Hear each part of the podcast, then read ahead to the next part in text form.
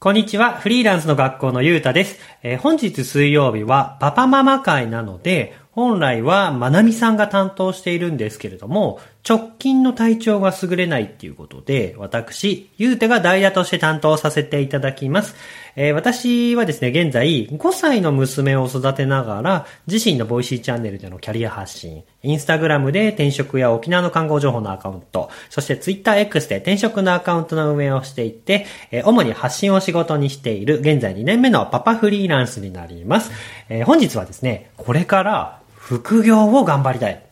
新たなスキルアップをしたいっていうね、パパママに向けてお話しさせていただきます。えーでは本日のテーマはですね、副業を始めるには家族ブロックに気をつけようというテーマでお話しさせていただきます。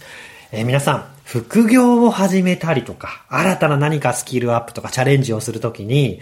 家族ブロックに合う可能性があるっていうことを皆さん知ってますか？そして会ったことがある方もいらっしゃるんじゃないんでしょうか？そう。家族、家族ブロックって何かっていうと、例えば僕が今から、じゃあインスタグラムの発信をスタートしたいとか、インスタで勉、の学んでいきたいみたいな時に、例えば自分の奥さんから、そんなの怪しくないとか、うんそんなの無理に決まってるよみたいな形で、身内に止められてしまうっていうことを言いますね。はい。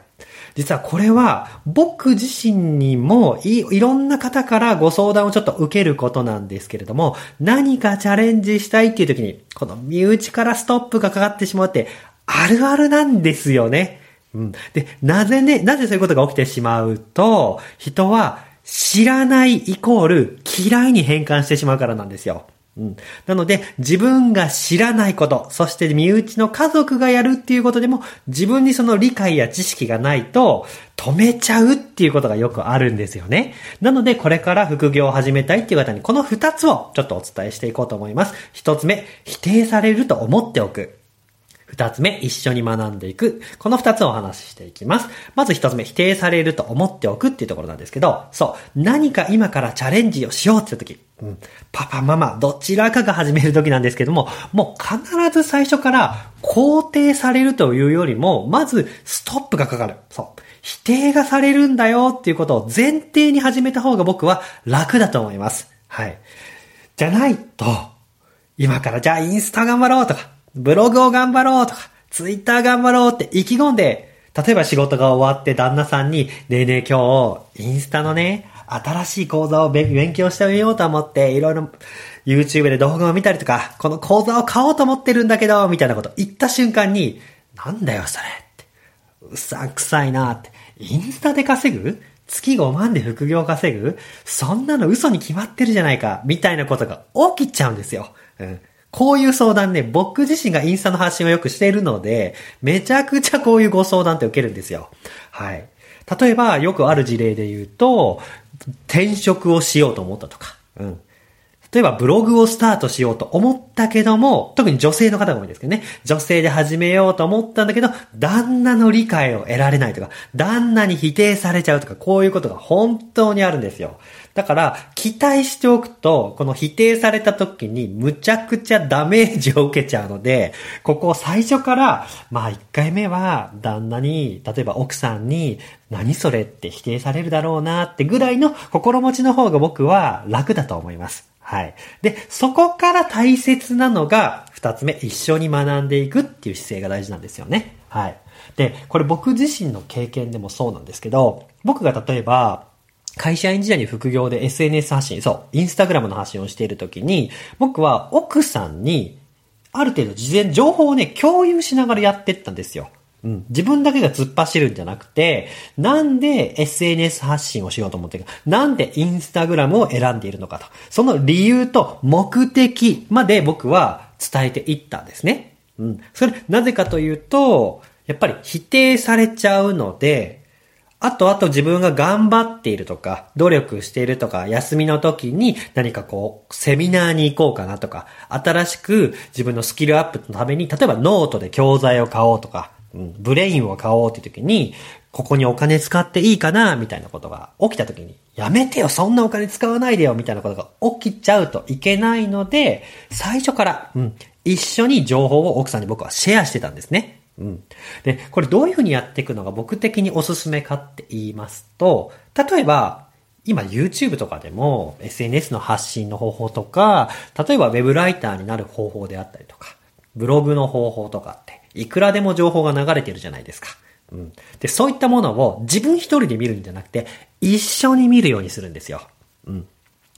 ちゃんと情報をね、シェアしていくっていうことですね。うん。例えば、で今日、自分はこのインスタ発信においての基礎的な知識を学びたいって思ってるんだけども、この食事が終わった後に一緒に見てほしいんだけどっていうふうに言っておくんですよね、事前に。うん。え、なんでって言われたら、やっぱり自分自身がこれからここに本気で頑張っていきたいと思ってるんだけど、やっぱり自分一人で理解するんじゃなくて、奥さんにもしっかり僕がやる理由とか、なんでこれをやっていくと、こういう結果が生まれるとか、うん。将来的にこういうことを見越してやってるんだとか、こういう仕組みで、例えばフォロワーさんが増えたりとか、お金が収益が得られる仕組みなどを、後々怪しいって思われないように、事前に一緒に知ってほしいと思ってるんだよね、みたいな形で、事前にやる前から奥さんに情報をシェアしていくっていうことが僕めちゃくちゃ大切だと思います。そうすると、例えば僕が一人でインスタ運用をずっと学んで一人で発信頑張っていく。うん、結構これ大変なんですよね。いや、めちゃくちゃ大変なんですよ。やってる人いらっしゃると思うんですけど、ツイッターにしてもそう、ブログにしてもそう。だけど、どこかで苦労するとか、なんかうまくいかないっていう時に、やっぱりサポートが得られるようになるんですよ。うん。こういう理由でやってるからとか、うん、そういう細かい内側の情報まで家族でシェアしておくことによって、ああ、旦那は今、なんでこんなに頑張ってるかっていうのが、理解できるじゃないですか。私たちの収入をもっと上げて、生活を楽にしようとしてくれてるんだなとか、うん。今後、場所をとらわれないような働き方ができるようにしてくれるために頑張ってるんだなってなった時に、今ちょっと大変だから家事の方は私がちょっと力を入れて頑張ろうかなとか、うん。副業を頑張ってもらう体制を家族で作っていこうかなっていうふうに、家族で空気を生ます、あの、作り出すことができますよね。で、実際に僕の家はそれができてたと思います。うん。特に僕は会社員で普通に会社員として本業もやりながら副業で SNS 発信をやっていたので、どうしても時間がないんですよ。うん。わかりますよね皆さんも。自分の仕事が終わって、一生懸命疲れた体で帰ってきた後に、SNS 発信の記事を作ったりとか、インプットをしたりとか、するわけなんですよ。そうすると、家族との時間ってどうしてもなくなってきちゃいがちなんですよ。うん。で、ここで、家族にその情報のシェアとか、気持ちだとか、理由などを言っておかないと、喧嘩になってしまうんですよね。うん。で、実際に僕の周りでも、これが理由で、発信自体をやめてしまった方もいますし、例えば自分自身のスキルアップのために、例えばプログラミングを頑張ろうとか、ウェブライターになろうとか、そういったこと自体もやめてしまったっていう方はたくさんいらっしゃるんですよ。それぐらいやはり、この家族であっても、同じ場所に住んでいる夫婦であっても、揉め事になってしまうっていうことなんですね。うん。なので、これから副業を始めたいとか、まあ、SNS 発信とかね、ブログを頑張りたいっていう方は、自分一人だけじゃなくて、一緒に住んでいるパートナーの協力を得られるように、事前の準備がめちゃくちゃ大事ですよっていうことでした。